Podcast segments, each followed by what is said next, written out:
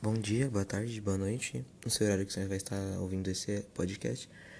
Eu sou aluno do primeiro ano A, é, primeiro ensino médio, no caso, Rafael Sanches, e eu sou número 20. Irei falar um pouco sobre a desigualdade social no Brasil e também a organização política e administrativa.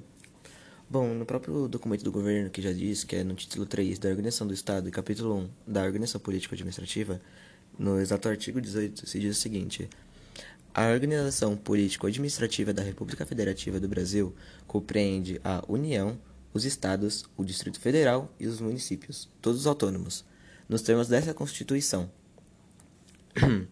Primeiro, a Brasília é a capital federal. Segundo, os territórios federais integram a União e sua criação, transformação em Estado ou reintegração ao Estado de origem são, serão reguladas em lei complementar.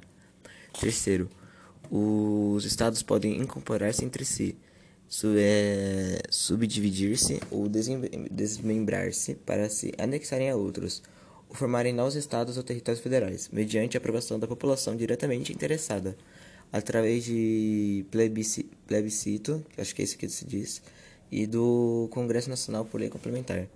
Quarto, é, a criação e a criação, a incorporação, a fusão, a fusão e o desmembramento de municípios far-se-ão por lei estadual, por lei estadual, dentro do período determinado por lei complementar federal, e dependerá, dependerão de consultas prévias mediante plebiscito às populações de, dos municípios envolvidos após divulgação do estado de viabilidade municipal, apresentadas e publicadas na forma de lei, na forma da lei, quer dizer. Bom, no artigo 19 também diz o seguinte: é, é vedado à União, aos Estados, ao Distrito Federal e aos municípios. 1. Um, estabelecer cultos religiosos ou igrejas, subvencioná-los, embaraçar-lhes um funcionamento ou manter com eles os seus representantes relações de independência ou aliança, ressalvada, na forma da lei, a colaboração de interesse público. Recusar fé, no segundo, recusar fé aos documentos públicos. E o terceiro, é, criar é, distinções entre os brasileiros ou preferências entre si. Bom, eu agora irei falar sobre a desigualdade social no Brasil. A desigualdade social no Brasil é um problema que afeta grande parte da população brasileira, embora nos últimos anos ela tenha diminuído.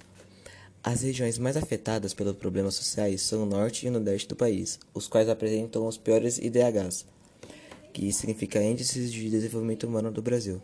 Desenvolvimento Humano do Brasil, desculpa. Resultados da Pesquisa Nacional por Amostra de Domicílios, que foi a PNAD de 2011, e do Instituto de Pesquisa Econômica Aplicada, IP, IPA ou IPA, aponta a diminuição da pobreza e, consequentemente, da desigualdade social.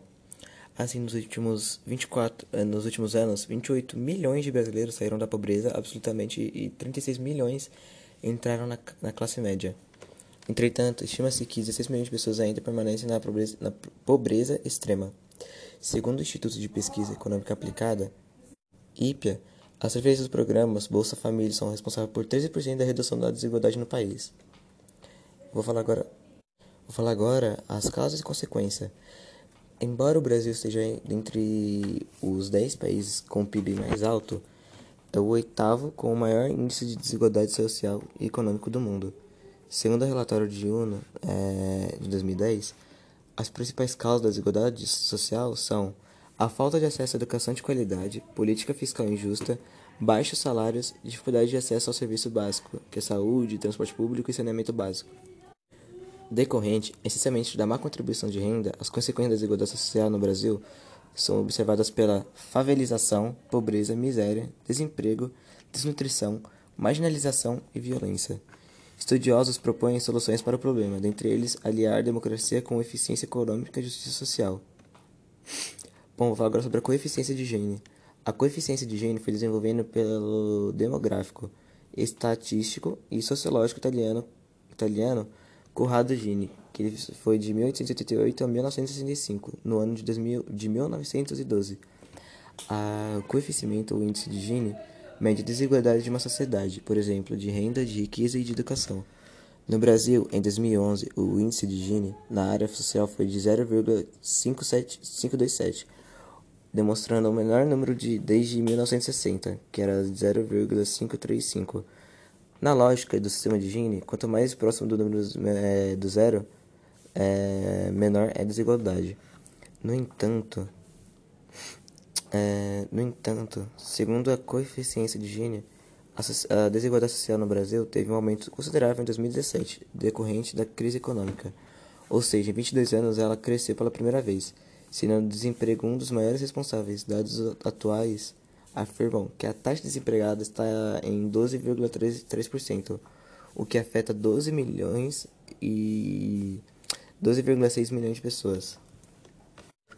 Obrigado pela atenção.